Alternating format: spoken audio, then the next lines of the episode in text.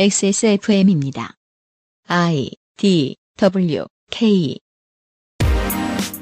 그 아실의 유승균 PD입니다. 시스템은 구성원의 자유를 보호할 필요가 있는데 문제는 어디까지 보호해야 그 구성원이 자유로운가입니다. 보호 의무를 등한시하면 차별이 창궐할 것이고 보호를 너무 강하게 하면 사실상 시스템이 곧 차별주의자인 똑같은 결과가 나올 수도 있습니다. 그래서 말인데요. 회사의 사내 연애는 금지 대상일까요? 이달 이가영 코너의 질문입니다.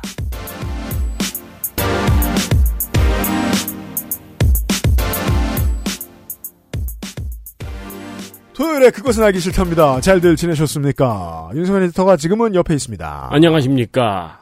아, 이런 헛소리. 옛날 옛적에. 어른들이 이제 애들더러 일찍 오라. 멀리 다니지 마라.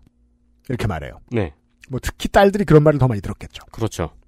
뭐 저도 뭐 옛날 아이라 그런 말 많이 들었습니다. 우리 부모님은 그 정도까지는 말씀 안 하셨습니다만 그런 말을 하던 노인들도 있었습니다. 이게 다 널 위한 거다. 고민입니다. 옛날에는 그게 다 개소리라고 생각했는데 요즘은 고민의 대상입니다. 어디까지가 날 위한 거지? 실제로 이게 널 위한 거라고 말하는 사람들은 나머지 절반을 이야기하지 않죠. 나머지 절반은 날 위한 거다. 이렇게 말하지 않아요. 네. 그래야 내가 안심이 되고 나의 반동적인 사상을 충족시킬 수 있지. 이렇게 말하진 않는다고요. 근데 실제로는 반반이잖아요. 자유는 보호받아야 하는 대상인데 너무 보호하면 자유가 침해됩니다. 네. 이게 어렵습니다. 언제나. 지금 말이에요.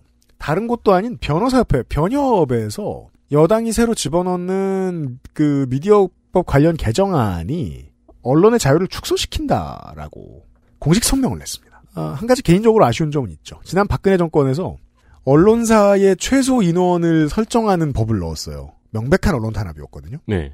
그땐 변협이 왜 나 안 구해주고. 저는 그때, 아, 직원 어떻게 채용해? 이러면서 덜덜 떨고 있었거든요. 한 몇 년을 힘들어 했었어요, 그것 때문에. 물론 뭐, 뭐, 우리가 언론사를 안 보이니까 당연히 뭐 그러셔도 됩니다만, 변협은. 근데 왜 변협에서 그런 성명을 발표를 하죠? 잘 모르겠습니다. 법 해석에 문제가 있다는 건가? 저도 여전히 그 디테일은 잘 모르겠습니다. 왜 변협까지 나섰나. 실제로, 저기서 왜 그러지? 하는 단체들이 점점 더, 아, 이번 미디어법 개정에 대해서 반발하고 나섰거든요. 그리고 이제 제가 보는 시민 여론은 이러한 보수의 움직임에 대해서 상당히 싸늘한 걸로 저는 알고 있습니다. 아닌 분들도 많겠죠. 한국 언론은 자유 이상의 어떤 방종을 했고 그게 실제로 사회에 악영향을 미치고 있었다라고 생각하는 시민들도 다수입니다. 그러한 시민들도 지금 미디어법에 대해서 큰 목소리를 잘 내진 못해요. 왜냐하면 이랬다가 정말로 자유를 크게 제한하면 어떡하지? 음. 라는 생각이 드니까요. 네. 가장 중요한 첫발은 많이 고민하는 건 것 같아요. 그렇게. 숨겨놓고 있지 말고 최대한 토론이라도 해보든가요. 그러면 개정안이 나올 수도 있잖아요.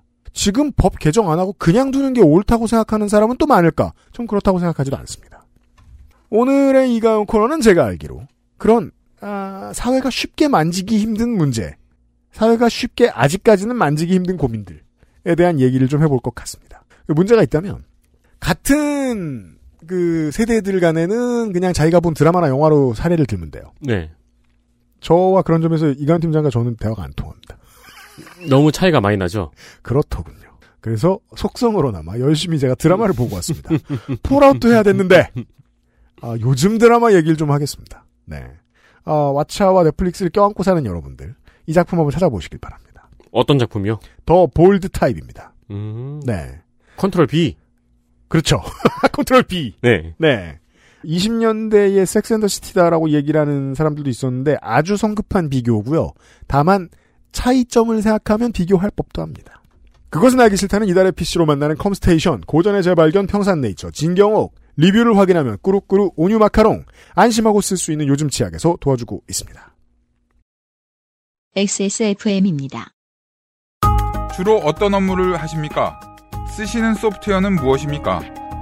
컴스테이션에 알려주십시오. 주식회사 컴스테이션. 과일 먹을 거였으면 양치는 이따 하지 그랬어. 어? 왜? 맛있는데 과일? 방금 이따 끈 거 아니야? 이가 막 시리고 혀가 마비돼서 과일 맛을 못 느낄 텐데. 아, 요즘 치약 모르는구나? 자연 유래 성분만으로 만들어서 입안을 자극하지 않거든. 오, 요즘 치약은 다 그래? 아니, 요즘 치약만 그렇지. 요즘 치약. 하루 세 번 자연으로 만든 치약. 성분부터 효과까지 안심 치약, 요즘 치약. 자, 안 나가시는 분들께는 드라마 보기 좋은 추석이 옵니다만, 안 나갈 거면 더더욱이 선물은 사야 돼요. 추석맞이 이벤트, 어, 원래 기존에는 10 플러스 2 이벤트를 했는데요. 여기서 더 진화해서 5 플러스 1, 그리고 10 플러스 3 이벤트가 진행이 됩니다. 할인 폭은 더 커졌다고 보셔야 됩니다. 어, 훨씬 커졌죠. 네. 거기다 가격 할인까지 들어갔습니다. 치약으로 치자면은 이제 진짜 버리기 직전에 가장 끝에서 짜낸 할인이라고 보시면 됩니다. 이걸 이제 펴고 닫으면 완벽한 진공 상태죠. 어, 그렇죠. 아무것도 없으니까. 네. 그 현명한 사람들은 그냥 가위로 자르더라고요. 네. 꾸준히 요즘 치약을 사용하셨던 분들에게는 다시 없는 기회입니다. 감사 인사이기도 합니다. 그 요즘 치약이 입마름에 좋다는 후기가 있더라고요. 음. 네, 그래가지고 이제 유명상 PD가 한번 문의를 해봤어요. 이게 네. 실제 효능이냐? 코코넛에서 추출한 자연유래 계면 활성제를 사용을 합니다. 그래서 화학 성분으로 인해서 입이 마르는 것을 방지하도록 도울 수 있습니다. 확률의 문제입니다. 그렇습니다. 네. 그럴 수도 있습니다. 그리고 레몬 오일, 라벤더 오일 등의 오일류의 사용으로 입안이 마르지 않도록 도울 수 있습니다. 그 이거는 확실히 다른 치약들하고 좀 다른 지점입니다. 저도 알아보니까. 입안이 마르는 것이 적어지면 무엇이 좋으냐? 어, 물론 구취에도 도움을 줍니다. 네. 예, 구취에 좀 높은 확률이 입안이 마를 때. 예, 치약 성분을 덜 헹궈내서 음. 입안이 마를 때거든요. 음. 그리고 또한 역류성 역류성 식도염에도 도움을 줄 수 있습니다. 요즘 치약의 효능에 대해서 말씀을 드렸고요. 음. 구매는 지금 가서 하시면은 5 플러스 1, 10 플러스 3, 게다가 가격 할인까지 진행이 되고 있습니다. 네. 구강 건강에 불만이 많은 분들을 많이 모집하고 있습니다.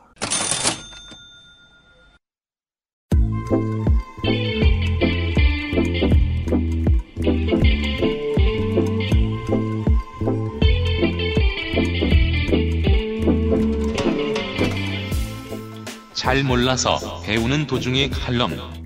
이가현 코너.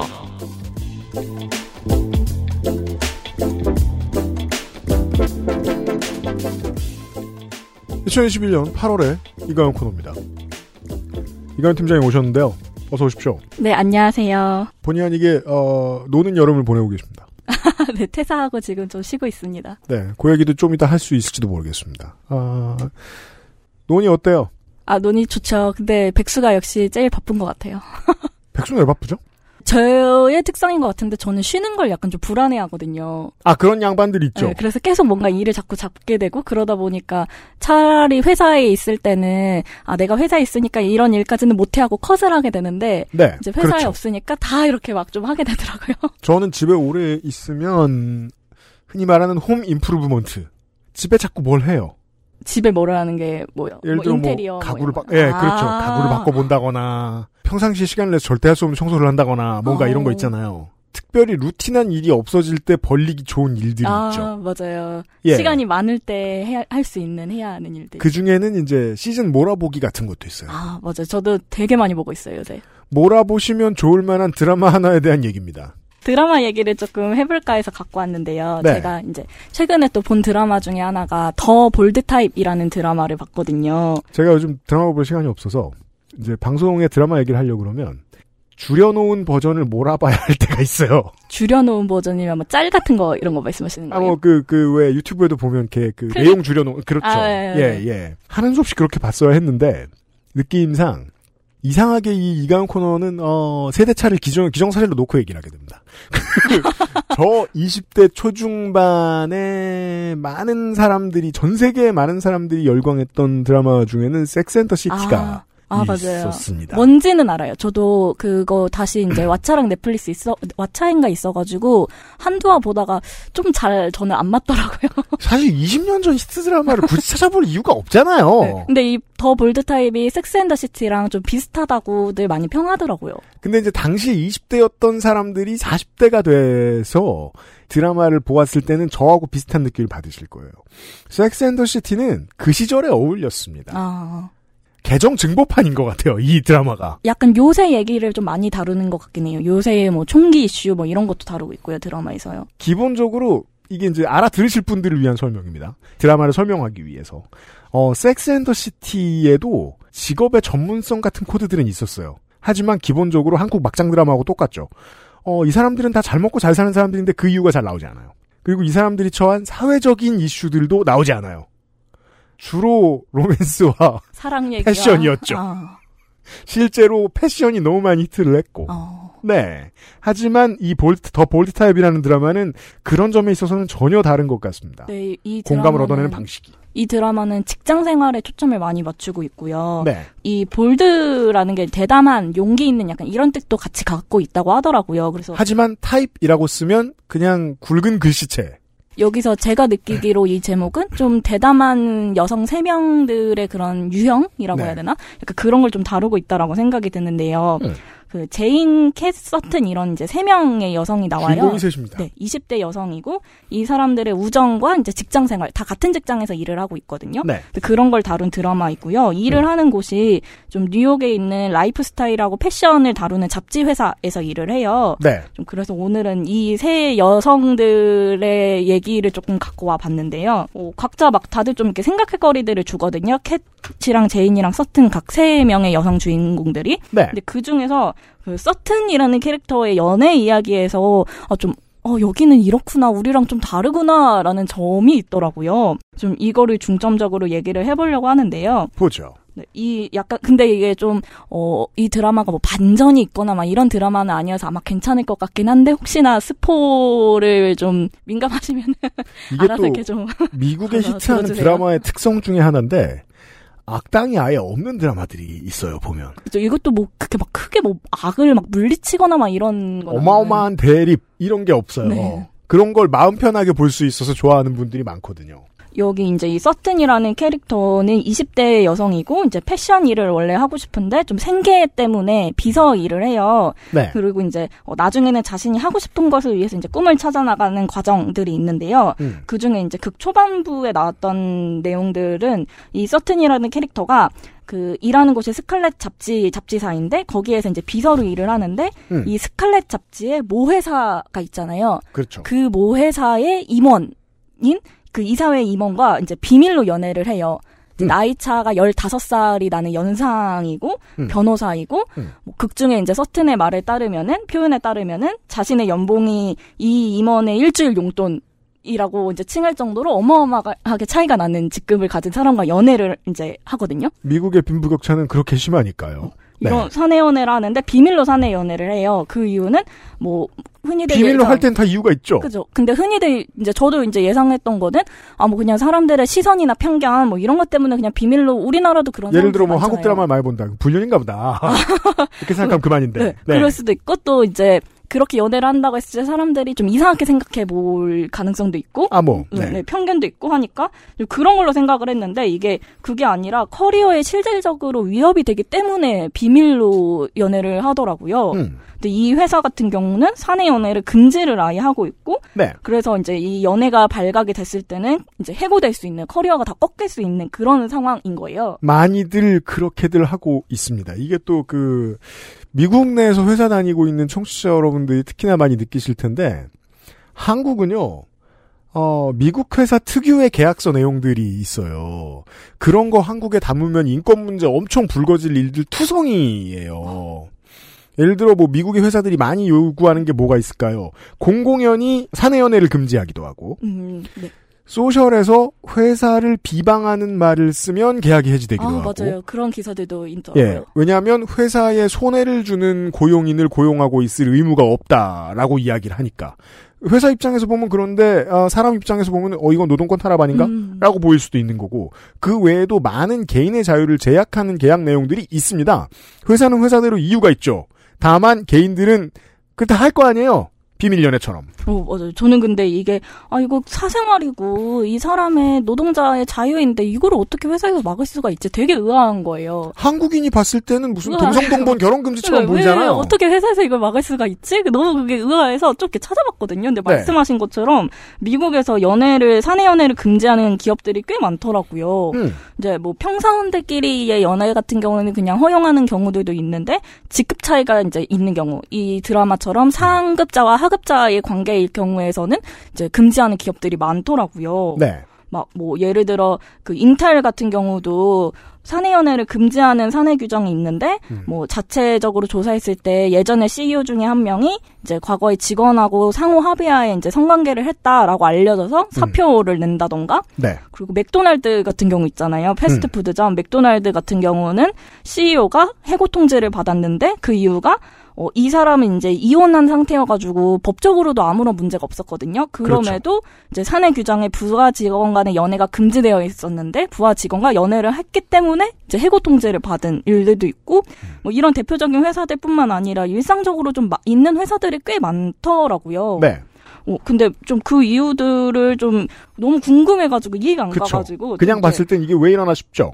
알아봤었거든요. 음. 그랬더니 이 드라마상에서는 이제 서튼 그 여성 캐릭터가 먼저 그 임원한테 이제 반해가지고 뭐 이렇게 진행이 되는데, 음. 근데 사실 현실에서는 반대의 경우엔 어, 문제가 훨씬 되죠. 더 그리고 그런 경우들이 많잖아요. 음. 그러니까 15살 많은 상사가 둘이 밥을 먹자라고 하는데 그거를 거절하기 쉽지 않고 네. 또 거절을 했을 때 업무상의 불이익이 있는 건 아닌가? 음. 약간 아니면 내가 혹시 그냥 뭐 직원 간의 관계로서 얘기하는 건데 착각하는 거 아닌가? 막 뭐 이런 여러 가지 이유들 때문에 음. 좀 위계에 의한 관계가 형성이 될 수가 있고 그렇죠. 그렇게 되면은 뭐 성폭력의 문제가 될 수 있고 음. 뭐 하는 게 이제 여성 인권에 있어서도 문제가 될 뿐더러 이제 회사 음. 입장에서도 리스크죠. 네, 회사 여론이 이미, 나빠지면. 이미지 실추할 수 있는 부분 있잖아요. 나중에 회사의 여론이 나빠졌다라는 객관적으로 입증하기 어려울 수도 있는 이유만 가지고도 CEO나 CEO까지 안 올라가도 됩니다. 임원들은 그냥 이사회에서 해고 당할 수 있습니다. 응, 네, 만약에 예, 예. 이게 뭐 성폭행 문제가 나중에 이제 됐다, 문제 제기가 이루어졌다라고 하면 얄짤 없고요, 그거. 회사 입장에서는 어마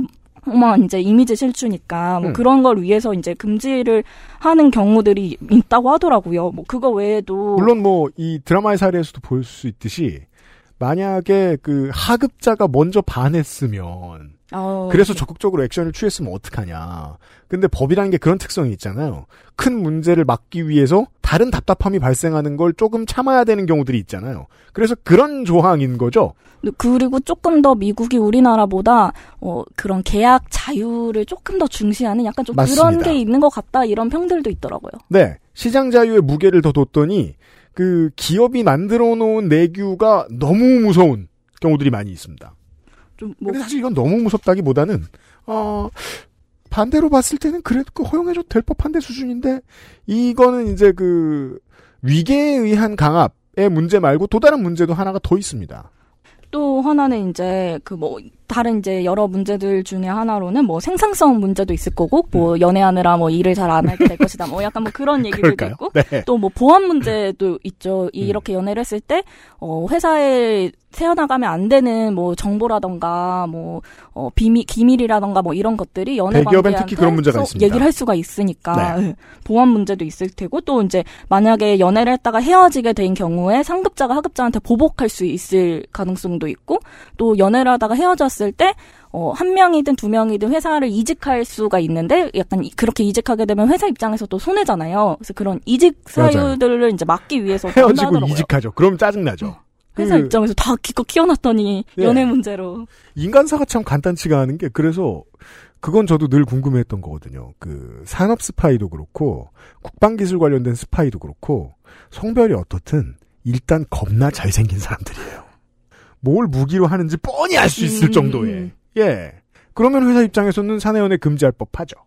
약간 네. 뭐 본인의 회사 이익을 위해서 그런 조치를 또 이제 할 수가 있고 그리고 또 아 이런 부분도 있었 있구나 싶었던 부분 중에 하나는 또 이렇게 연애를 하게 됐을 때 음. 그 연애 상대한테 특혜를 줄 수가 있잖아요. 매우 그렇습니다. 특혜를 줄 수 있고 그러면 이제 지- 그 직원의 동료들이 회사에 소송을 하는 경우가 있다고 하더라고요. 아, 그거까지 생각해야 되는군요. 예. 얘가 연애를 하기 때문에 얘는 좀 더 좋은 기회를 얻고 승진을 할 수 있었던, 있었던 거다. 만약에 정말 아, 차별이다. 정말 유능한 사람이 상사하고 연애를 한다 그래도 근무 평정을 좋게 받으면 옆에서 그렇게 끌어내리는 게 보통 인간의 그쵸. 성식이죠. 이거 왜얘 그런지, 능력 네. 때문이 아니라 연애하기 때문에 음, 그런 거다라고 네네네. 하고 이 드라마에서도 이 여- 서튼 캐릭터도 뭐 특혜가 있는 거 아니냐 뭐 이렇게 의심받고 뭐 따돌림 당하고 이런 에피소드들도 있거든요. 음. 좀 그런 여러 이유 때문에 어, 금지를 한다고 하더라고요. 네. 근데 또 한편으로 이렇게 생각해 봤을 때는 이게 뭐 회사의 이익뿐만 아니라 이제 여성 인권을 위해서도 어, 좀 제한을 하고 금지를 하고 좀 이런 이- 역사라고 해- 해야 되나? 뭐 실제로 이런 있잖아요. 이슈를 사회에서 먼저 이야기하고 싶으면 본능적으로 가장 먼저 떠올릴 게 이 이슈이긴 한데 왜냐하면 실제로 이 이슈 때문에 그런 그 제도들이 생겨난 거고 회사들에서. 음. 근데 또 한편으로는 어, 어느 정도 이게 여성 인권에 의해서 도입이 된 제도, 뭐 정책, 뭐 그런 규제이긴 한데 또 한편으로는 이 드라마에 나온 캐릭터처럼 한편으로는 여성의 자유를 좀 억압하는 부분도 있다 이런 의견들도 또 많더라고요. 그래서 이게 드라마에서 보면 아 그래 이런 건 안타까운 일이지 하고 그냥 드라마 소비자는 그렇게 넘어갈 수도 있어요.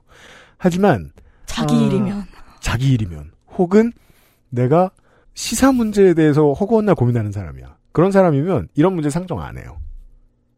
그건 그건 그건 뭐 그렇다고 아 그냥 개인들의 예. 이런 사사로운 뭐 죽어? 이런 일들이니까요. 어, 그래도 개혁은 이루어져야 된다. 아. 이렇게 그냥 넘어가기도 더 해요. 우린 큰 문제에 집중해야 되고요. 네.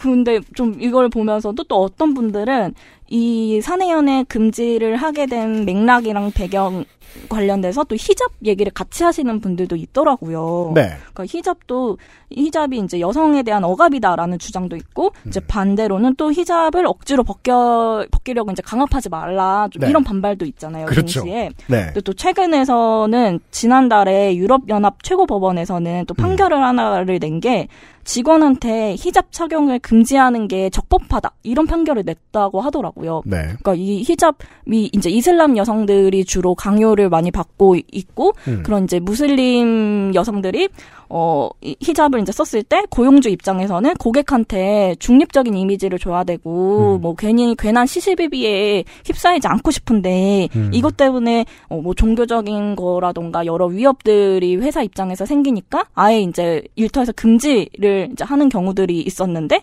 그것에 대해서 뭐 이제 합법을 한 게 있더라고요. 어, 말레이시아나 인도네시아에 오래 계시는 청취자 여러분들은 저게 무슨 미친 소리야 하실 텐데 이건 지역이 다릅니다.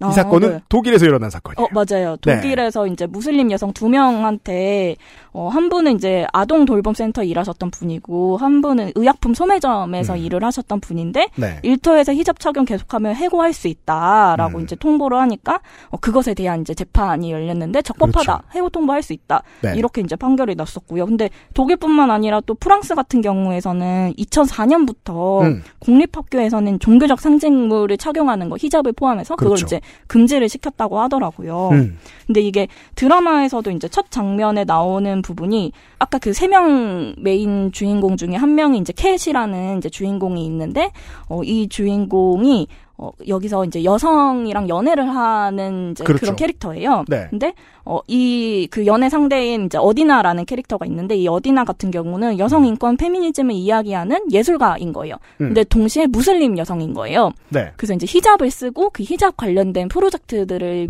예술 프로젝트들을 하고 뭐 그러거든요. 음. 그래서 이제 이 캣이 물어봐요. 근데 왜 당신은 히잡을 쓰냐? 이거 모순적이지 않냐? 여성 네. 인권 얘기를 하면서 음. 왜냐하면 이제 히잡은 어떻게 보면은 어, 여성한테 얼굴 등 가릴 것을 이제 강요하는 억압이고 또 이 히잡이 상징을 하는 게 머리카락이 남성을 유혹할 수 있으니 음. 좀 그런 여성성을 다 가리고 좀 뭐 순결, 정숙 이런 것을 상징하는 이제 하나의 뭐 그렇죠. 매개체인 거잖아요. 근데 이제 평생을 어, 이슬람권에서 태어나고 나고 자라서 교육을 받아온 사람이다 내가 그런 여성이다.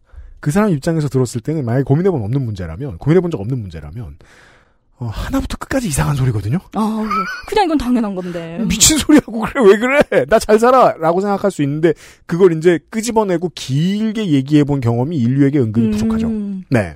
뭐 이런 것들을 이제 뭐 그런 이제 이슬람 문화권에서는 뭐 사회 분위기로 강요한다던가 아니면 율법상으로 좀 더 세게 의무사항으로서 적용을 한다던가 뭐 그런 것들이 여성에 대한 억압인 부분들이 있고 음. 뭐 그래서 이제 캣 이라는 캐릭터가 그렇게 어 이거는 페미니스트가 히잡을 쓰는 거는 모순적이다 이렇게 얘기를 한 부분은 또 이해가 음. 가거든요. 미국 미국인 여성의 시각이죠. 아, 네, 그렇죠. 네. 미국인인 여성의 시각에서 무슬림 여성을 바라봤을 때 다수의 예. 한국 시민들도 이렇게 생각하는 분들 많아요. 많고 많고요. 네. 근데 여기에다가 이제 어디나라는 캐릭터는 히잡을 쓰는 거는 내 선택이다. 음. 이거는 억압이 아니라 자유다 라고 나를 히잡은 오히려 나를 자유롭게 한다라고 이제 얘기를 이제 하더라고요. 네. 왜냐면은 이제 특히나 이제 이슬람 문화권 밖에서 사는 무슬림 여성들이 있잖아요. 음. 그런 여성의 입장에서는 어 이게 강요라기보다는 자신의 정체성을 드러내는 자기의 음. 종교적 신념을 드러내는 하나의 선택인 경우들이 더 많다고 해요. 왜냐면은 어 이슬람 문화권에서 살고 있는 게 아니기 때문에 알아보면 강요를- 알아볼수록 점점 그렇다는 걸 아, 이해하게 돼요. 네. 거기 문화권에 지금 당장 살고 있는 게 아니기 때문에 강요가 좀덜 하잖아요. 음. 근데 그래서 미, 미국의 예를 들어 미국이나 유럽에 사는 무슬림 여성들의 입장에서는 본인이 직접 자기가 선택한 거다 이런 식으로 얘기를 하시는 또 당사자들이 많더라고요. 이게 이제 낯설게 보기의 영역의 문제에서 좀 얘기를 시작해 볼 수 있을 것 같아요. 한국인들은 이제 특히 대도시에 사시는 여러분들은 언제 처음으로 이 부르카나 히잡을 보시게 되냐면 아이돌 콘서트 할 때 아 맞아 요그 영상 이런 거에 원정- 나와서. 맞아. 실제로 원정 오는 팬들이 있죠. 아 맞아요 그런 밴드도 있고요. 그분들 중에 이슬람 문화권에서 오시는 분들이 있어요. 그럼 이분들은 조금 날씨가 습하고 해가 좀 세고 이런 그, 찹니다. 안찰 안찰 때도 있어요 간혹 하십니다. 그리고 이분들은 평생 늘 그걸 하고 계셨던 분들이에요. 근데 한국에서 평생 아무도 이런 걸 안 하는 한국에서 봤을 때는 저거 무슨 아이템이지 하고 궁금해합니다. 음. 하지만 2019년을 생각해 보시면 그 어떤 인류도 저 사람 왜 마스크 썼지? 라고 궁금해했었습니다. 그러던 시절이 있었어요. 맞아요. 제가 말씀드리고 싶은 건 뭐냐면 그냥 기본적인 눈이 반응하는 본능이 반응하는 어떤 기제가 거부감을 형성하는 건 아닐까라는 생각도 해봐야 음, 된다는 거죠. 음. 서구 사회에서 익숙- 한국을 포함해서. 익숙하지 않으니까 더 거부감이 드는 것 같아요. 네. 근데 저쪽은 그게 또 익숙하잖아요. 네. 이걸 어떻게 파악하실 수 있냐면 이슬람권 국가 출신 혹은 그 국가에 있는 유명한 패셔니스타 인스타그램을 보시면 바로 이해할 수 있어요. 보통 서양에서 생각하는 그런 기성복들도 있고 뭐 수영복 뭐 그러니까 모델들 뭐 패션 네. 이런 사람들 보면 그런 흔히 우리가 이해할 수 있는 그런 옷차림의 사진들도 보다가 푸르카나 히잡 바- 나와요 계속. 어, 중간 네. 중간에. 근데 그게 뭐 엄청나게 포멀한 거냐? 그런 것도 아니거든요. 그냥 여러 개의 패션 아이템들 중에 하나처럼 쓰여요. 음, 그 느낌을 보고 나면 그때 그제서야 이해가 됩니다. 음. 뭐 저도 저는 이제 유튜브로 화장 영상 옛- 요새는 안 보는데 옛날에는 메이크업 하는 영상들 되게 많이 봤었거든요. 뭐 제 저거인지는 모르겠습니다만은 저 고정관념인지 모르겠습니다만은 보통 고등학교 졸업할 때들 많이 보고 그래요 저는 성인 돼서 많이 봤는데요. 그 늦게 배우는 양반들이 아, 있죠. 그게 뭐 문제가. 되진 않습니다. 네. 근데 이제 그렇게 유튜브 알고리즘 이렇게 타고 타고 타다 보면은 네. 이제 히잡 이나 뭐 그 눈만 이렇게 내놓고 가리는 형태를 이제 쓰시고 그 상태에서 메이크업 하시는 분들도 꽤 그런 영상들도 많더라고요. 좀 눈화장을 좀 이렇게 많이 강조하는 형태로. 그렇죠. 아, 이게 나름대로 이렇게 또, 어, 융합하는 본인의 상황에서 메이크업을 또 적용하는 그런 것도 하나가 있구나 싶더라고요. 근데 모두가 마스크를 쓰는 시대에는 이제 궁금하니까 인류의 그쪽에 있던 인류의 지식을 꺼냈어야 되는 거예요. 나머지 인류가 아 니캅하고 눈만 잘 화장하는 법. 저 사람들은 몇백 년째 알고 있겠구나. 그냥 가서 배워야 되는 거예요. 또 요새 예. 많이 나와요. 마스크 어떻게 안 묻게 화장 잘하는지. 뭐 아무튼 근데 제가 응. 저 팀장님 처음 뵀을 때 네. 제가 어, 한참 정신 차려야 되는 상황이라서 머리를 쫑쫑 따고 있었죠. 아 맞아요, 그죠. 그 코너를 처음 했을 때 관리하는 법을 잘 모르니까 어, 이 관리법 및 머리 감는 법 이런 것들 이제 유튜브를 통해서 많이 찾아봅니다.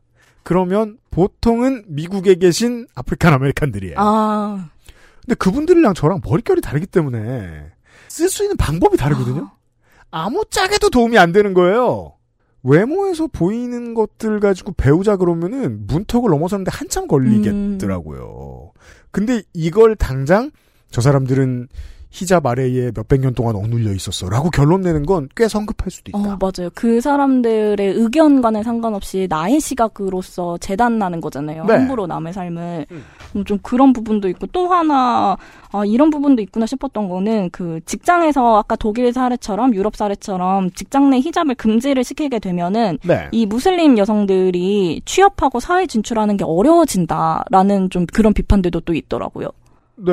그러니까 그, 그 사람들이 그러면 히잡을 벗고 바로 이제 다시 일을 할 거냐 아니면은 그냥 일을 포기할 거냐라고 했을 때 일을 포기하는 사람들도 꽤 많을 거다. 약간 이런 비판이 있더라고요. 예를 들어 전쟁에 막 그 몇 번 1, 2차 대전이 있었는데 전쟁에 승리한 것이 이슬람 국가였다고 가정을 해보죠. 어, 여전히 미국이 변방.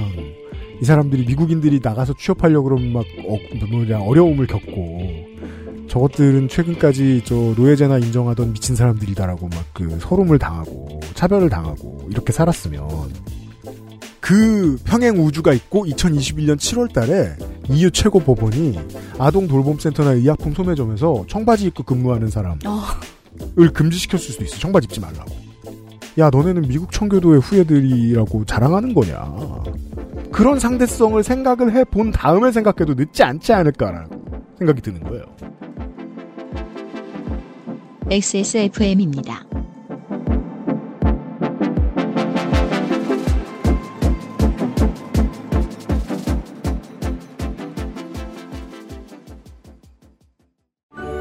정제수를 넣지 않고 엄선된 원료 그대로 만들었습니다. 대량 생산하지 않고 항아리에서 120시간 중탕했습니다. 고전의 재발견 진경옥 평산네이처 달콤한 거, 상큼한 거, 맛있는 거 다 있다. 꾸룩꾸룩 달콤한 마카롱, 고소한 에그타르트. 배고픈 순간은 꾸르꾸르. 내장 그래픽을 갖춘 안정적인 CPU. GPU에 가장 적절한 메인보드. 하드디스크만 써본 분들은 상상조차 하기 힘든 속도의 M.2 SSD. 기능성과 디자인을 모두 충족하는 케이스까지 이달의 PC로 빠르게 구매하실 수 있습니다. 010-8279-5568 원하시는 다른 어떤 사양도 대처할 수 있는 컴스테이션에 문의하셔도 좋습니다. 주식회사 컴스테이션 요즘 치약 뭐 쓰세요? 요즘 치약이요. 요즘 치약. 까다로운 사람들의 치약. 안심 치약. 요즘 치약.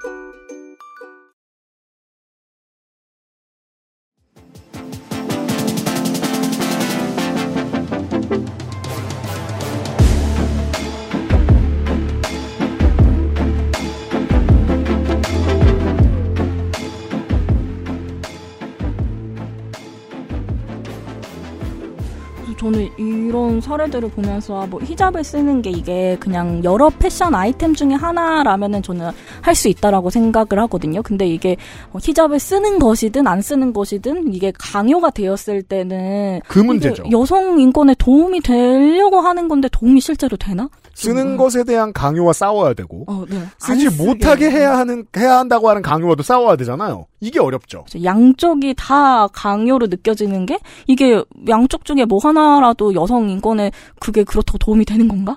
21세기 페미니즘에 닥친 중요한 질문 중에 하나죠. 하나만 갖고 싸울 수 있나? 아 맞아요. 그런 질문이 나오는 내용입니다. 이 드라마에 소개해 주신 내용이. 맞아요. 음. 그 얘기 들어 이제 말 얘기를 이제 나누다 보니까 약간 이게 어, 생각을 하지 못했는데 그것도 관련 있는 것 같아요. 그 20대 30대의 온라인 위주로 이제 활동을 하는 이제 페미니스트 같은 경우는 어, 꾸미지 않는 것에 대해서 강요를 되게 좀 많이 좀 받게 되는 것 같아요. 뭐, 욕을 많이 먹지만 참, 욕을 많이 네. 먹지만 방송에서 뭐 우리야 뭐 라디오 방송국이 아니니까 괜찮습니다만 방송에서 얘기하기 꽤 어려운 것들 어, 중에 네. 하나고 이게 이제 어 원리주의적으로 이야기하는 일부 인사들이 제가 80년대 90년대 NL이 떠오른다라고 자꾸 개인적으로 비난하는 이유들 중에 하나거든요. 하나의 원칙을 지키기 위해서 이상한 방식으로 앞으로 나아가요. 우리가 평일 폴아웃 시간에도 제가 이 그 그렇게 해서 망한 조직에 대한 이야기들을 많이 했는데 어, 어디 가면 아무 꾸밈도 안 해야 사람으로 인정을 받는 곳이 음. 있다더라. 그건 그거대로 이상하잖아요. 맞아요. 예. 저도 뭐 이렇게 여성들에게 지나치게 이제 꾸밈이 강요되고 뭐 쇼컷 하면은 뭐 욕 먹고 뭐 약간 그런 상황들도 다 이해를 하긴 하는데 또 한편으로는 우린 그것과 싸워야 돼요. 그렇지만 예. 화장을 했다고 또 그 화장을 한 여성들한테 또 뭐라 하는 것도 왜 또 여성들한테 또 뭐라 하지? 약간 그런 생각이 들더라고요. 어느 순간 특권의식 및 계급의식을 흡수하게 된 거죠. 아. 그것도 위험합니다. 우리는 수년 내로 그 문제에 봉착하게 될 수 있어요. 예. 그래서 이것도 그렇고 히잡도 그렇고 이 서튼 캐릭터의 나이와 직급 차이가 있는 사내 연애도 그렇고 음. 이게 여성의 자유인지 아니면 여성의 억압을 막기 위한 것을 좀 더 중요로 중요시 해야 되는지 좀 이런 것들이 많이 좀 헷갈리고 고민이 되더라고요. 시스템의 입장에서 생각해 보면 시스템도 그걸 고민, 그게 꽤 고민스러운 일일 거예요. 음. 멍청해서 그렇게 하고 있다기보다는, 어, 뭐, 치안의 문제로 어떤 것들의 규제를 좀 만들어 놓은 나라들이 있다고 치죠. 모든 나라가 한국처럼 밤에 막 편안하게 돌아다니는 편은 아니니까 한국도 마타수 시민들에게 편한 곳은 아닙니다만 밤에. 근데 뭐 통금령을 이야기를 하면서 이게 치안 문제 때문에 그렇게 했다. 그러면 어떠한 인권 운동가들은 밤에 돌아다닐 자유를 위해 또 싸울 거예요. 음. 그럼 시스템은 난감할 거예요. 아니 범죄 때문에 그러는데? 라고 이야기하는 사람들이 있을 것이고 그 내부에서는 사실은 뭐, 어, 여성이 밤에 돌아다니는 꼴은 못 보는 원리주의자 정치인도 있을 것이고 음. 이게 어렵죠. 그렇죠. 근데 또 그런 사람들이 명분으로서 치안 이런 얘기를 할 테고. 그죠. 치안이라 찬성하는 사람이 있는가 하면 네. 네 인간사예요. 그래서 이렇게 이제 이 다음 시즌에서 드라마에서 네. 어, 이 내용이 약간 바뀌어요. 음. 그 다음 시즌에서는 회사의 방침이 바뀌거든요. 왜 그랬을까요? 이제 회사에서 뭐라 하냐면은 아 이제 세상도 바뀌고 네. 우리 회사가 이제 뭐 여러 가지 이유로 성희롱 방지 정책을 다시 검토를 해보니 음. 좀 애매모호한 규정들이 너무 많다. 그래서 네. 이번에 정리를 했다. 음. 그래서 그 정리한 내용은 어, 소속 부서나 직급 상관없이 뭐 위아래 직급 차이가 많이 나더라도 음. 사내 연애를 한다면 인사팀에 알리고 네. 뭐 이- 필요한 경우에는 면담을 하고 음. 뭐 그리고 난 다음에 이 관계가 서로 합의로 하는 관계다 뭐 음. 강압이나 위계에 의한 관계가 네. 아니다라는 문서에 서명을 하고 그 문서를 작성을 하면 사내 연애를 허용하겠다 이렇게 규정이 바뀌더라고요. 죄송스럽게도 저는 옛날 드라마만 보던 사람이라 드라마 하우스에 보면요 주인공이 의사고 여자친구가 원장님이에요. 근데 이제 직급 차이가 한참 나요. 어, 여자가 더 높은 그렇죠. 거예요. 그래서 이와 같은 규정에 의해서 어, 불려갑니다. 둘이 자의에 의한 연애다라는 걸 밝히는 인터뷰를 반드시 해야 되는 거예요. 아, 그 과정에서 자꾸 의심하니까 왜냐면은 그 의- 주인공이 너무 이상한 사람이기 때문에 원장 단지까지 번듯한 사람이 왜 저런 사람이 연애하느냐. 그래서 그냥 신체를 만지죠. 아, 증명하는 방식으로. 아 증명으로. 근데 그걸 통해서 제가 나중에 궁금해서 알아보니까 알게 된 거예요. 상당히 많은 회사와 기관들이 이 방식을 쓰고 있습니다. 어, 네. 합의에 의한 관계다라고 증명하는 것. 약간 절충안으로서 쓰는 것 같아요. 회사의 네. 리스크 관리도 하면서 또 이제 근로자의 사생활의 자유도 보장을 해주면서. 음, 맞습니다. 근데 이 드라마에서도 바로 이렇게 사내 연애가 허용됐다고 해서 공개하지 못하거든요. 왜냐면은 이제 뭐 특혜를 받은 거다라는 소문도 걱정이 되고 음. 또 이제 본인이 능력 있는 여성, 뭐 커- 커리어를 쌓아나가는 여성으로서 여겨지기보다는 아, 걔 누구랑 연애하는 사람, 제 연애하는 정치질하는 애, 네. 필요 이로 여겨질까봐. 예, 예. 그래서 이제 뭐 얘기를 처음에 아. 이제 못하고 규제가 박 풀려도 억압을 하던 건 사회 분위기로 남기 때문에 그 맞아요. 억압은 계속 무섭죠. 맞아요. 네. 그래서 저는 이제 아 이제 그 이제 시즌 2에서 첫 회에서 바로 이제 이 회사 방치 바뀌거든요. 그래서 음. 아 이제 앞으로는 좀 뭐 그래도 편하게 연애하고 막 맞아요, 맞아요. 좀 알콩달콩한. 모습 네. 나오려다 했는데 안 그러더라고요. 음. 그리고 이제 나중에 이제 밝혀지고 난 다음에는 이제 남성 상사한테 또 인상 깊었던 장면이 밝혀지고 나니까 남성 상사한테는 이제 그 같은 이사회 임원이랑 같은 위치에 있는 남성들이 아 부럽다 성공했네 어떻게 만나냐 아 나도 알려달라 막 이런 식으로 또 반응이 너무 다르더라고요. 둘에 대한 사람들의 반응이요. 최근에 어, 유명한 중국의 배우 겸 감독이 무슨 무슨 한 서른 몇 살 차이 나는 사람하고 뭐예예. 어, 연문이 퍼져가지고 뭐 그런 관련 얘기하던데 아마도 사람들 반응이 비슷할 겁니다. 음, 네. 현실이네요. 그래서 이제 드라마처럼 이제 어떤 회사들 같은 경우는 조건부로 말씀하셨던 것처럼 허용을 이제 하는 경우들이 이제 요새는 요새는 특히 더 그런 회사들이 많은 것 같더라고요. 이렇게 약간 절충선으로서 네. 이제 존재하는. 그래서 또 하나 궁금했던 게 아니 그러면은 한국에서는 저는 그런 얘기 별로 들은 적이 없었으니까 음. 한국은 어떻게 하는지 좀 궁금했었어요. 네. 그래서 알아보니까 재작년에 음. 어 19년도에 토스에서 하나 이제 관련된 토스는 그 앱을 말하는 건데요. 네. 그 이제 송금 간편하게 하는 은행 은행이라고 해야 되나요? 네, 그 앱을 만드는 회사, 서비스하는 회사, 어. 네. 금융업이죠. 네, 실제로. 음. 그 이제 회사에서 이제 신입 사원들한테 교육 자료를 배포를 했는데 음. 그 교육 자료 내용에서 사내 연애를 금지한다 라는 음. 내용이 담겨 있었고 그래서 이게 이제 직원들이 이거는 사생활 침해다라고 하면서 이제 반발을 했더니 이제 나중에 이제 해명을 했던 내용은 이거는 규칙이 아니라 그냥 권고사항 정도다 뭐 이런 식으로 이제 해명을 했던 일이 있더라고요. 세상 모든 권고는 하다 안 되면은 다 회사에서 자르는 거야 정도의 얘기. 근데 이게 진짜로 미국과 한국의 차이죠. 어, 한국은 이제 근로자들이 반발을 하더라고요. 아주 이상하게도 아주 어색하게도 이 지점에서는 한국이 미국보다 노동 친화적입니다. 그리고 또 하나는 해군사관학교 같은 경우는 이제 음. 작년에 나왔던 기사인데요. 네. 그 해군사관학교는 1학년 생도들끼리 이성교제 이성교제 금지하고 음. 또 이제 1학년하고 상급생 간의 이성교제도 금지를 한다라고 생활 예규에 이제 규정이 되어 있다라고 하더라고요. 즉 이제 학생들 입장에서 생각해 볼까요? 연애하려면 2학년 때까지 들키지 마라. 그리고 이제 동급자끼들끼리 하고. 네. 근데 아름아름 다들 이제 했다고 하더라고요. 이제 그렇겠죠. 적발돼서 네. 징계받은 사람도 꽤 되고요. 음. 근데 이 이유가 이제 1학년 생도들끼리 이성교제를 이제 하면은 음. 이제 1학년 때 생활에 빨리 적응을 해야 되는데 그 둘만 이렇게 또 너무 친밀하게 되면은 생활 적응하기가 또 어려워질 수가 있잖아요. 전체적으로. 네. 뭐 그런 부분도 있고 또 사관학교 입장도 이해는 안 되는 네, 거 아니에요? 이해되긴 해요. 그리고 또 하나는 이렇게 상급생이 이제 강제로 교제를 요구를 할 수가 있으니까. 네. 또그 위계 관계를 이용을 할 수가 있으니까 금지를 한다. 이것도 아무리 그래도 군인들은 기수가 깡패니까. 네, 이것도 되게 납득이 가는 이유잖아요. 네. 어, 이제 그랬는데 이제 결국에는 이게 어, 그때 징계받았던 사람 중에 한 분이 이제 음. 국가인권위에 진정을 냈고 인권위에서도 이거 인권 침해다. 음. 이제 행복 추구권에 대한 침해고 사생활 비밀과 자유에 대한 침해다. 뭐 음. 이렇게 판단을 해서 결국에는 이제 개정을 이제 하기로 한 일도 음. 있더라고요. 네네. 그리고 우리나라에서는 일단은 근로기준법상으로도 음. 불법이더라고요. 만약에 사내연애 했다고 그렇군요. 해고를 하면. 네.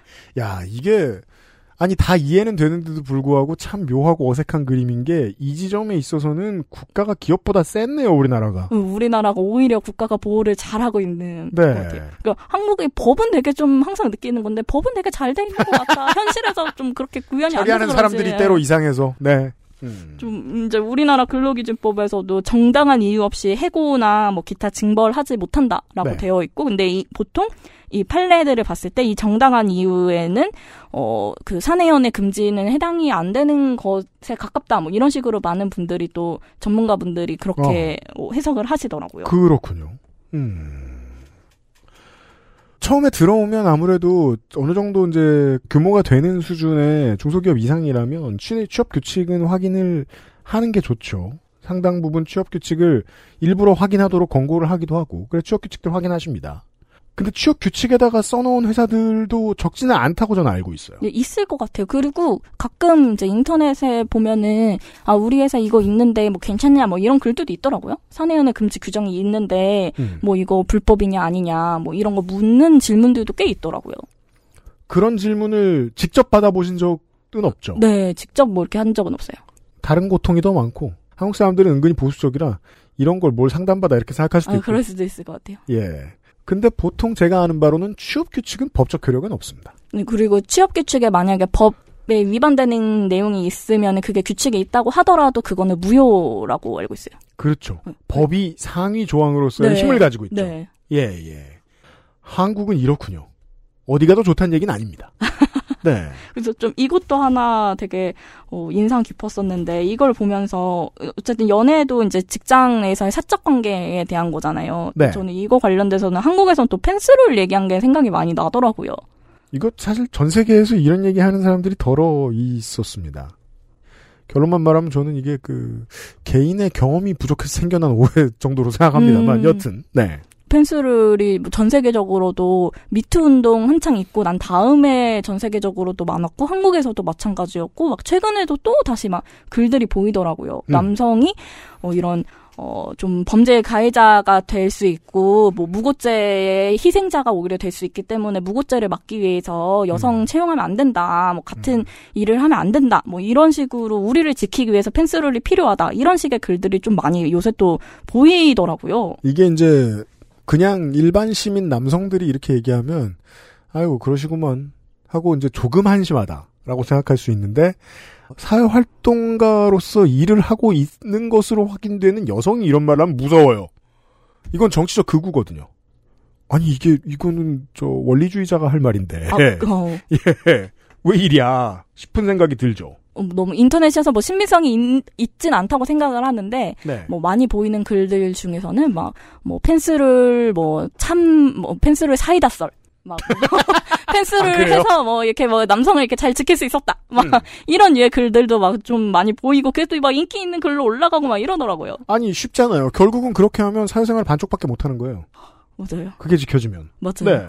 근데 저는 이게 여성을 고용하면 안 된다. 뭐 이게 사실 막 펜스룰이라고 얘기하는데 이게 펜스룰이 맞나? 이건 펜스룰도 아니지 않나? 극우죠. 그런 생각. 응. 이걸 여성을 다른 민족이나 인종으로 바꿔 생각해 보면 쉽게 이해할 수 있죠.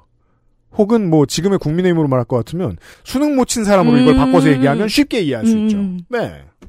저 펜스룰 같은 경우도 이게 시작이 된 게, 어, 그, 펜스룰 이름이 유래가 된 거는. 마이크 펜스죠. 네, 부통령 이름 따서 이제 그 사람이 이제 했던 얘기는 이제 아내 이외의 다른 여성과 단둘이 숙사, 식사를 하지 않고 또 아내 없이는 술이 있는 행사에 참석하지 않을 거다라고 하는데 사실 이거의 취지는 이 사람은 결혼 생활 유지하기 위해서인 거거든요. 하도 네. 막 다른 어, 정치인들도 막 성 스캔들이나 뭐 음. 불륜이나 이런 것 때문에 문제가 되고 있는 상황에서 나는 그렇죠. 이제 아내와 결혼 생활을 성실하게 이행을 하겠다. 음. 그런 의미를 담은 거고, 근데 여기서 우리가 이 펜스룰을 비판할 때 있어서 비판할 지점들은 그럼 여성은 사적 네트워킹을 쌓을 수 없는 거냐? 우리도 이제 멘토가 필요하고 그런 멘토들은 보통 뭐 식사를 하거나 뭐 술을 먹거나 이런 자리에서도 조금 더 회사 생활에 관련된 얘기들을 할 수가 있는 거잖아요. 간단한 실험이 가능합니다. 도널드 트럼프 행정부의 부통령이잖아요, 이 사람이.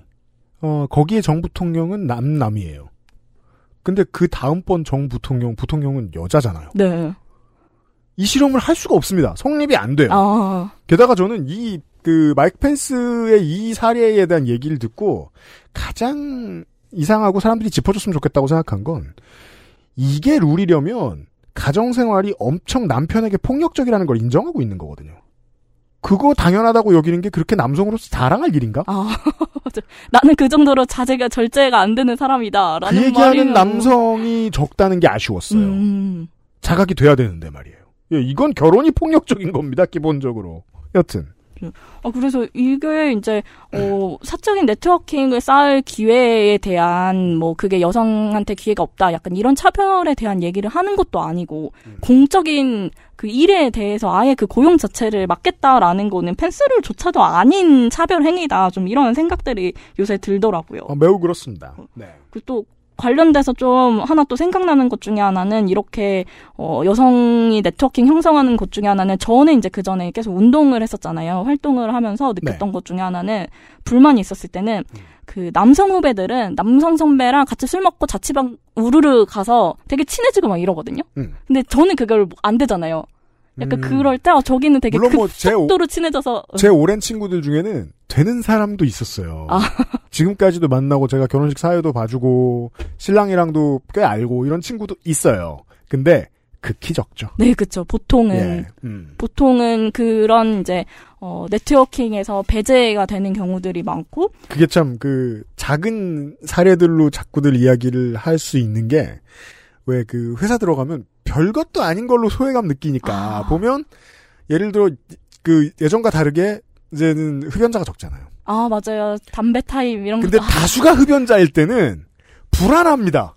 맞아요. 야, 저것들은 저기, 저희가 저곳이 흡연실이 인사고과를 쌓는 곳이구나. 이런 생각을 할 수 있어요. 흡연 안 하는 사람들은. 그리고 막 술자리에서도 중간에 담배 타임으로 해서 이제 밖에 나가서 담배 피고 오면은 뭔가 더 저 사람들은 다른 얘기로 더 친해진 것 같고. 그런 느낌이 들 때가 많더라고요. 이제 우리 회사는 이제 하나씩 둘씩 담배를 끊고 있어요. 어. 제가 그냥 다 피라고 해놨는데 사실 우리는 금연 공간이랄 게 스튜디오밖에 없거든요. 근데도 다 끊고 있어요. 어. 아저씨- 건, 건강하고 좋네요. 예, 요즘 아저씨들의 패턴이 보통 다 그래요. 저는 이제 홀로 남겨졌는데. 어, 그래서 회사에서 그런 필요성이나 이런 소외감 같은 건 저는 이제 뭐 느끼지 않는데 혼자 담배 피는 것도 나쁘지 않으니까. 다만 이제 친구들끼리 갈 때는 어, 친구네 집에 가서 이제 친구들 오랜만에 만날 때는 담배를 여러 사람이 있는데 담배를 피는 사람이 그 집은 뭐 아들 딸도 있고 뭣도 있고 뭐 이렇게 해가지고 어, 딱 친구네 아내 한 사람밖에 없었어요. 그래서 그 사람이랑 더 친하게 돼. 아, 약간 친해지는 기회가 또 되는 것 같아요. 담배를 같이 피게 되면은. 문제는 이게 이제 성별 간의 문제로 발전할 때. 예. 주로 담배를 피는 약간. 뭐 펜스룰이 원칙이 아. 된 어떤 세상을 아. 생각하면 캄캄하죠. 담배는 선택이라도 하잖아요. 어렵지만. 아, 그쵸. 네. 근데 펜스룰은 선택도 아니고 그냥 성별의 차이로 인해서 나만 회식 자리에 초대를 받지 못하고 나만 저 상사를 내 멘토로 삼을 기회가 없어지고 이거는 이제 그 여성의 입장에서도 자신의 커리어를 쌓아나갈 기회를 박탈하는 거지 않나? 이게 연대를 해야 해결하는 문제인데 우리가 아까 얘기했던 것 같이 이 문제에 대해서 과연 사회는 연대를 해서 합의를 낼 수 있을까? 음, 아직 네. 그런 것 같지도 네. 않아요. 여기 찬성하는 시민도 다수야. 아. 네, 그런 것 같아요. 그래서 좀, 이 아, 펜스를도 되게 좀 어렵다, 이런 생각도 들고요. 네. 네, 이 펜스를 이렇게 막 이렇게 고민을 하다가 제가 이제 최근에 메일을 하나 받았었는데요. 네. 그 이제 제가 이제 대학원에 퇴사를 한 이유가 대학원에 진학을 할, 할 예정이어가지고 퇴사를 했거든요. 아, 네. 어, 이 정들만하니 안녕인 게, 어, 이가영 코너 다음 달까지입니다. 뭐냐면은, 네. 어, 유학을 간대요. 네. 안녕히 계세요. 네. 아 근데 뭐 금방 또 돌아오긴 해요. 아무튼 근데 이제 학교에서 최근에 이제 안내서를 보내줬어요. 근데 네. 이 학과가 이제 제 전공이 노동정책 공부하는 이제 전공이고 노동정책대학원으로 유학 가요. 네. 네. 근데 이 이제 전공이 전 세계에서 학생들을 선발을 하거든요. 네. 뭐 아시아, 아프리카, 뭐 유럽, 아메리카 대륙 뭐 다양한 국가와 다양한 문화 경험을 가진 사람들이 오는데 음. 그러니까 얼마나 이 안에서 뭐 논쟁도 많고 싸울 거 아니에요. 막 어느 나라는 이제 저희보다 쟤는 부르카를 쓰고 다닌다고. 어, 그런 나라도 있을 테고 네. 그런 사람도 있을 테고 어느 나라는 저희 나라보다 더 가부장적인 국가도 있고 음. 아닌 국가도 있고 음. 막 어느 나라는 또 여성에 대한 아니면 성소수자에 대한 되게 생각들이 많이 다를 텐데 음. 뭐 그런 이제 싸움들이 이전에도 좀 많았었나 봐요. 그래서 음. 제가 이제 여기 학교 지원할 때 지원 준비하면서 정보가 너무 없으니까 음. 그 이사회 회의록도 다 읽어봤었거든요. 근데 그런 고민을 하는 흔적들이 되게 많더라고요. 음. 그래서 그런 고민의 일환 중에 하나로 이 안내서에서도 반영이 된 게, 어, 딱 차별에 대해서 다루는 부분이 파트가 있었거든요. 아, 매뉴얼에 집어넣어야 네, 네. 되는군요. 참고로 지금, 어, 이관 팀장이 가는 그 교육 시설은 알아서 전 세계적으로 배정을 둬서 일부 국가들의 한두 사람씩 되게 다양한 국가에서. 어, 네, 좀 예. 안배를 해서 뽑아요. 예, 대학원생들이 들어가는 곳이라, 어, 그리고 또 출신 지역 같은 거 이런 배려도 있는 것으로 알고 있는데, 네. 그래 놓으면 문화 차이가 엄청 네. 큰 사람들이 한꺼번에 모일 수밖에 없는 네. 곳인 걸로 알아요. 네. 그래서 좀 이렇게 충돌들이 있었나 봐요. 그래서 음. 이제 이 학교 같은 경우도 네. 어, 교육도 이렇게 할 예정이고 뭐 어, 그거 외에도 어, 차별 파트를 아예 학생 학교 생활 안내서에서 놓았는데 보니까 차별이 어떻습니까? 뭐 차별이 왜 안 되는지 이런 내용부터 이제 평이한 내용부터 시작을 해서 당연한 내용들부터 시작을 해서 뭐 우리는 모두 평등하고 상호 존중 받아야 된다. 음. 뭐 그냥 당연한 얘기들이 있었는데 어, 그 중에 좀 제가 아 그래 이거 이런 관점이어야지라고 싶었던 부분 중에 하나는 차별이 안 되는 이유 여러 이유 중에 하나로 들었던 이유 중에요. 어, 차별과 괴롭힘은 우리가 다르다라는 것에 초점을 맞추게 하고 그렇기 때문에 이게 우리가 공통된 관심사에서 함께 일을 해야 되는데 그 함께 일할 가능성을 차별이 줄이게 된다. 음. 그 차별의 문제다. 이런 관점으로 또 서술을 하더라고요. 네. 그래서 저는 그 전에 이제 계속 막 펜스를 막 무고죄를 막기 위해서 여성을 고용하지 말아야 되고 여성이랑 같은 공간에서 일하는 게 문제다. 막 이런 얘기들 듣다가 아 일을 우리가 잘하기 위해서는 차별을 없애야 된다라는 얘기를 들으니까 네. 아좀 씁쓸하더라고요. 그 근원적인 해결책 중에 하나죠. 어, 왜 그 영화에서도 많이 보면, 너랑 나는 달라! 라고 말하는 사람들이 보통 안타고니스트들이에요. 보통 네. 악당들이에요. 네. 예. 그 차이에도 불구하고 합일점을 만들려고 노력을 하는 과정. 이 보통 게임 시나리오란 말이에요. 네. 근데, 사람들은 살다 보면 그거 있죠. 예, 정치적인 해법을 내놓으면서도, 다르니까 불리해. 아 라는 결론이 때론 편하죠. 네. 그 편한 쪽으로 빠지는 사람들에 대한 이야기를 많이 듣다가 이런 얘기 보면 정말 눈 씻어지죠. 어, 맞아요. 네. 오히려 이 다르다라는 차별이 다르다라는 것을 만들어내기 때문에 그리고 이 차별이 그냥 단순히 단순히라기보다는 어 인권 보통 인권의 문제로서만 많이 접근을 하잖아요. 근데 음. 인권의 문제뿐만 아니라 동시에 이게 우리가 함께 일을 잘할 가능성을 막는 거다라는 그렇죠. 좀 이런 실리적인 것에 있어서도 차별을 없애는 게 필요하다. 그게 우리한테 이익이기도 하다. 약간 이런 부분이 좀 되게 아 그래 이게 필요하지 싶은 마음이 좀 들더라고요. 나는 뭐랑은 안, 뭐랑은 안 놀아, 뭐는 안 해, 라고 말하는 사람들은 그만큼의 다른 인류가 하고 있는 기회를 포기하겠다는 얘기거든요. 음. 그래서 좀 뭐 이런 여러 가지들을 봤을 때도 아 우리한테 지금 필요한 거는 무고죄 우려돼서 펜스를 하겠다 뭐 이런 게 아니라 좀 오히려 지금 나타나고 있는 거는 어 꽃뱀으로 오히려 몰아가고 무고죄 무고다라고 하면서 뭐 그것 때문에 성폭력 문제 제기를 더 하기 어려운 게 현재 나타나고 있는 또 모습들이고 네. 그리고 사실 무고 가 우려된다라고 하지만 성범죄 판단할 때 있어서 피해자 증언만으로서만 결정되진 않잖아요. 자꾸 그렇다고 흑색 선전을 하는 아, 사람들이 맞아요. 있죠. 그건 맞아요. 법정의 모습을 안 본. 사람들입니다. 네. 증언뿐만 아니라 여러 가지 정황이나 뭐 실제 근거라던가 아니면 주변의 증언 여러 가지를 종합해서 판단을 하는 건데 네. 어 자꾸 그런 식으로 몰아가는 거라던가 어, 또 하나 또 들었던 생각은 이게 만약에 진짜 무고가 문제다라고 한다고 하면은 그 음. 문제는 사법부가 해결을 해야 되는 문제잖아요. 사법부를 바꿀 문제잖아요. 사법부에서 더잘더 어, 올바른 판단을 해야 되는 문제인 거지. 뭐 여성을 고용을 뭐 어떻게 해서 막아질 문제가 아니지 않나? 네. 약간 좀 그런 생각이 좀 들더라고요. 네. 우리 뭐 지난 시간에도 그런 얘기 했었습니다만은 이 사회 문제의 해결책을 생각하면서 선우를 헷갈리는 사람들이 있죠. 피해 받을 사람을 줄이면 어떨까? 아. 이런 계산. 네.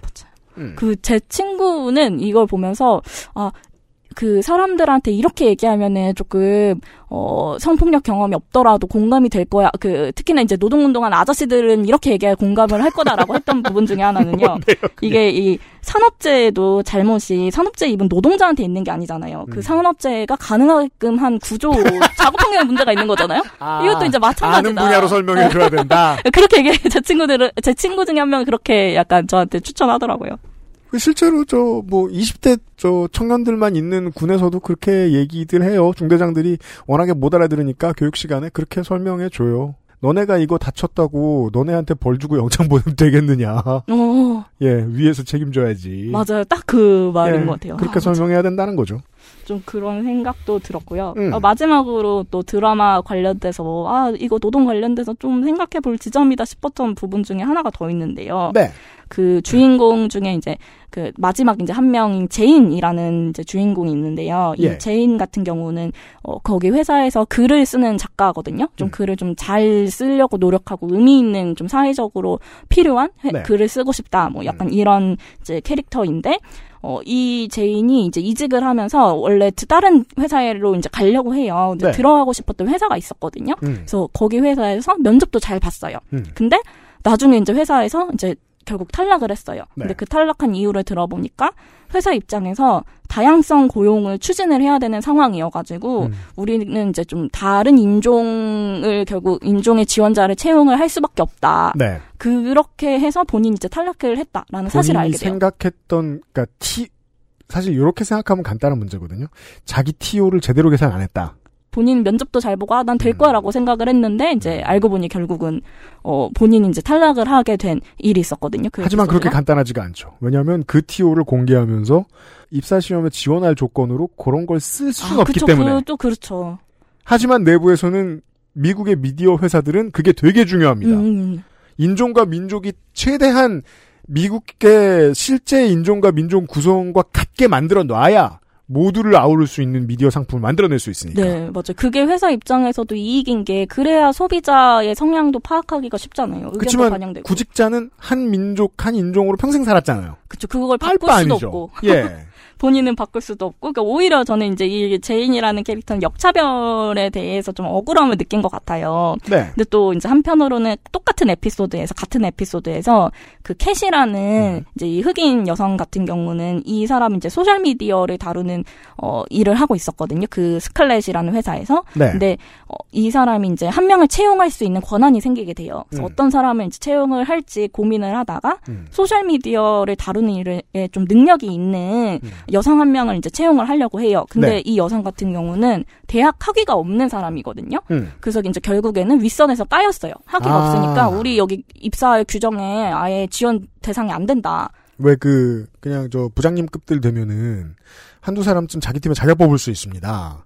그래서 마음 먹고 있던 사람이 있었는데 어, 문서를 봤더니 윗선에서 거절했다. 네, 그? 학위 때 학위가 맞아요. 없어서요. 네. 대학 학위가 없어서 거절을 당해서 이제 이 이사회를 설득을 해서 결국엔 이제 채용을 하게 되거든요. 음. 근데 그, 그 에피소드가 이제 같은 에피소드예요. 이제 음. 그 에피소드에서 이제 제인이 아 자기가 이제 탈락한 것에 대해서 이제 불만과 이제 화를 표출을 하니까 음. 그 캣이라는 사람이 너는 너한테 영향을 안 미칠 때만 다양성을 존중하겠다는 거냐? 왜냐면 너는 다양성 존중해야 된다 그런 글을 쓰면서 네. 정작 그게 본인이 됐을 때는 이제 또 불만을 얘기를 하니까 보수표를 주는. 다시 다수 시민에 대해서 던져지는 질문이죠. 너는 너 먹고 살 때만 인권 얘기할 거냐?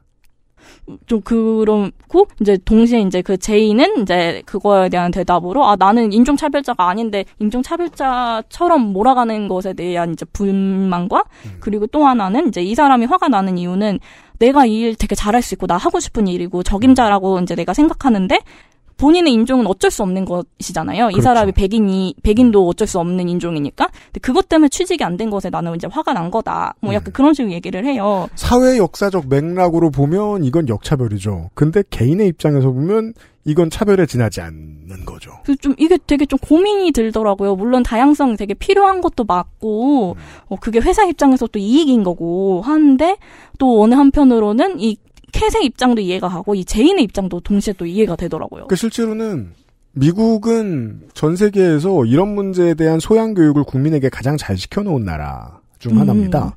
그런데도 불구하고 이런 문제가 생기잖아요. 아직 전 인류의 사회적인 합의가 덜 끝난 문제라고 봐야 되는 어, 거죠. 네, 맞아요, 예. 맞아요. 만약에 태어났을 때부터 꾸준히 이런 문제에 대해서 교육을 받고 심각성이 있었고 우리 선조들이 어떤 잘못을 했고 우리 선조들이 어떤 핍박을 받았고 얘네 집 선조들은 무슨 일이 있었고 음. 이런 것들을 다 알면 어 마치 그 우리나라에서 저 시의원 뭐 국회의원 공천 받을 때처럼 미리 계산해 넣어놓겠죠. 음. 어 아니야 여기 포션이야 이 정도야 나는 몇 번부터야. 그러니까 그걸 알고 준비 들어가겠죠. 그러면 불만이 덜하고 음. 애초에 이제 내게 아니라고 생각했으니 뭐 그, 정해놓은? 룰에서 지고 나서 아, 네. 저 사람은 뭐 무슨 특혜를 입어서 이겼다 이렇게 말하면 지지자들한테 버림받아요. 저 사람들은 또 핑계댈 사람이다 음. 이런 식으로 이렇게 자리 잡힐 수도 있어요. 음. 근데 그건 되게 적은 비율이죠. 네. 실제로는 더 많이 이야기가 돼야 되는데. 음. 그래서 이것에 대해서도 어떻게 판단을 해야 될지 너무 좀 어렵더라고요. 그리고 또 하나 좀 아 되게 아 이것도 인상 깊다. 약간 어느 정도 반영이 된 건가 싶은 것 중에 하나는 그 제인에게 뭐라 했던 캣이라는 캐릭터 같은 경우는 네. 어, 부모님이 되게 전문직이거든요. 그러니까 그 아까 너는 너한테 영향 안 미칠 때만 다양성 존중하겠다는 거냐. 뭐 음. 이렇게 그 역차별에 분노하는 제인을 비판했던 그 친구 같은 경우는 부모님이 돈이 많고 전, 전문직이고 이제 이 이 캣이 아 스칼렛에서 일을 하고 싶다라고 얘기를 하니까 아빠가 인턴으로 꽂아주는 캐릭터거든요. 그러니까 본인은 먹고 살만하고 지금 상관없으니까 아 또 저 캐릭터도 좀 본인이 살만하니까 하는 소린데 약간 좀 아 막 말은 맞는데 또 그 캐릭터의 배경을 생각해 보면은 아 저 사람도 어, 본인이 또 먹고 살만하니까 할 수 있는 올바른 소리인 것 같다라는 좀 생각도 들고 좀 어렵더라고요. 룰은 내가 이겨야 공정하죠. 아 예. 그러니까 그 시점에서 그 정치를 바라보면 그 공화정의 정치를 바라보면 되게 이해가 쉽거든요. 어, 저 나라 사람들 왜 저런 선택을 해서 한꺼번에 많은 표를 이상한 사람들한테 줬지? 내가 이기지 못한 룰 같으니까. 음. 옳은 룰이라고 만들어놨는데. 그게 가장 크더라고요. 요즘 사회를 볼 때도 그런 생각이 정말 많이 들고. 아, 이런 질문들을 던져봤습니다. 이관 팀장이 음, 시간 개념이 있다고도 없다고도 할 수 있는 게 어, 많은 게스트들 중에서 시간을 가장 잘 지키는 편이기도 한데 문제는 지금 어, 이만큼의 원고를 써놓고서 지금 29분 남은 이 시간에 서울대 입구를 가겠다고 약속을 해주셔가지고 서울대 아 서울 서울역에서 좀 뭐 늦어도 된다 얘기. 날아가셔야 돼요. 괜찮아요. 아, 오는 사람들도 많은데, 그, 우리 저 마지막 시간에 처리를 좀 하죠. 예. 이런 삶에 가까운 질문들을 던져보는 이가운 코너였습니다. 왜냐면 저, 마지막 시간이 될 텐데 9월 달에는 그때는 진짜 청취자 여러분들의 사연을 많이 소개를 해드려야 되는 게 사회 시스템을 개인이 받아들일 때의 문제를 계속해서 얘기하게 됐어요. 어쩌다 보니까 우리가. 아, 네. 예. 그래서 관련된 이야기들이 너무 많이 옵니다. 개인의 사연 약간 이런 내용들인 거예요. 네. 왜 그, 제가 1년에 한 번씩 그 게시판 댓글 같은 거 보잖아요. 그럼 우리 방송 듣는 분들이 서로 싸워요. 넌 이런 생각을 하면서 왜 이 방송을 듣고 있냐. 근데 마- 프로듀서 입장에서 궁금하죠. 그걸 알아내야죠. 음. 예. 음. 저분은 왜 우리 방송을 들을까? 혹은 우리 방송을 듣는 분들이 흔히 공유하고 있는 일관성을 저분이 갖지 않게 된 이유는 뭘까? 어. 은근히 이가요 코너에서 저는 많이 알아내고 있어요. 그걸 마지막으로 다음 달에 한번 얘기를 좀 해볼게요. 너무 너무 지금 궁금한데요. 큰일 났네 궁금한데요. 이가연 팀장과 다음 달에 다시 만나요. 수고하셨습니다. 네 수고하셨습니다. XSFM입니다.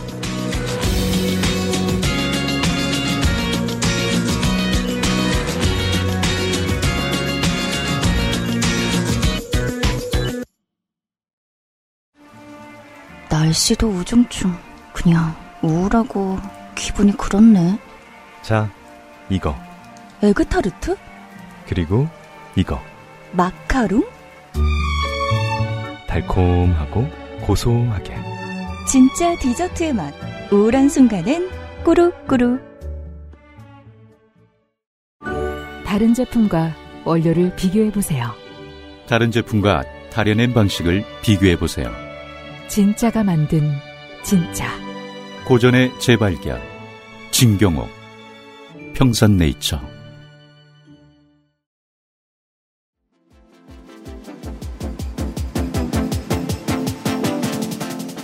이가은 코너는 당분간 다음 주 다음 달이 마지막이 되겠고요. 사실 후기 많이들 보내주셨는데요. 어, 다음 달에 좀 많이 몰아서 소개를 해드릴 수 있도록 하겠고요. 다음 주에는 지난달에 만나지 않았던 헬마우스 코너. 음, 네. 네. 어, 헬마우스가 요즘 어, 분노의 투어를 다니고 있습니다. 방송국이 너무 많이 찼습니다. 바빠요. 사람이 이렇게 오르락 내리락 하는 거죠. 네. 그리고 또 이런 류의 방송가 프리랜서들은 한 번에 너무 일 많이 하면 안 된다고 생각합니다. 돈독이 올 때가 있는데 아, 그렇죠. 그래도 너무 일 많이 하면은 또 쓰러져요. 어, 메시지가 꼬여요, 그리고. 네, 그 시사 아저씨가 의외로 시사 아저씨가 요즘 그 예전보다 출연 횟수가 좀 줄어가지고 주로 볼트에 많이 계시는데 음. 건강이 조금 더 좋아진 것 같아요. 네. 하루에 몇 개씩 찍고 막 녹음하고 이럴 때보다는. 네. 헬마우스가 좀 바쁠 때입니다. 나오기가 힘들어요. 아, 그리고 이가영 코너가 다음 코너가 후기에 대한 이야기. 후기 얘기도 좀 할 거고 무슨 얘기 할지 아직 잘 몰라요. 어, 아니, 그러면 이제 청취자분들은 지금까지 느끼는 바가 있었지만 글로 적지 못하신 분들은. 많이들 적어 주시면 네. 네 선물 많이 보내 드릴게요. 그러면 다음 시간에 소개되실 가능성이 있는 거잖아요. 그니까요. 다음 주에는 헬마우스 코너. 아니구나. 다음 주 헬마우스 아니에요? 헬마우스로 봤는데? 김민하다. 제가 잘못 봤어요. 저도 잘못 봤어요. 아, 계속 심심해진 김민아와 함께 하게 되겠고요. 아주 오랜만에 어, 시사 아저씨가 3주 연속으로 나오네요. 어, 그러네요. 시사 아저씨를 만날 거고요. 아, 토요일에는 그 익숙한 사람과 새로운 코너를 진행하도록 하겠습니다. 새로운 코너예요? 그동안 뭐 이런 이름을 붙인 적은 없으니까 새로운 코너를. 아니 뭐 이 사람하고 새로운 코너를. 그러게 말이에요. 하긴 성가병은 맨날 새로운 코너구나. 근데 원래 이 사람을 처음 만날 때부터 이런 코너를 생각하고 있었는데 네. 근한 4년 만에 처음 하네요. 지금 옛날 기록들을 쭉 뒤져보니까 제가 그 이 사람 처음 만난 게 2017년이에요. 되게 네. 오래됐어요. 그렇죠. 네. 네. 아, 새로운 코너를 준비 중입니다. 다음 주 어, 8월 마지막 주에도 건강하게 돌아오도록 하겠습니다. 여러분들도 그러십시오. 다음 주 목요일 한국 시간 목요일 오후 5시에 다시 인사드리죠. 그것은 알기 싫다 427회였습니다. 안녕히 계세요. 안녕히 계세요. XSFM입니다. I D W K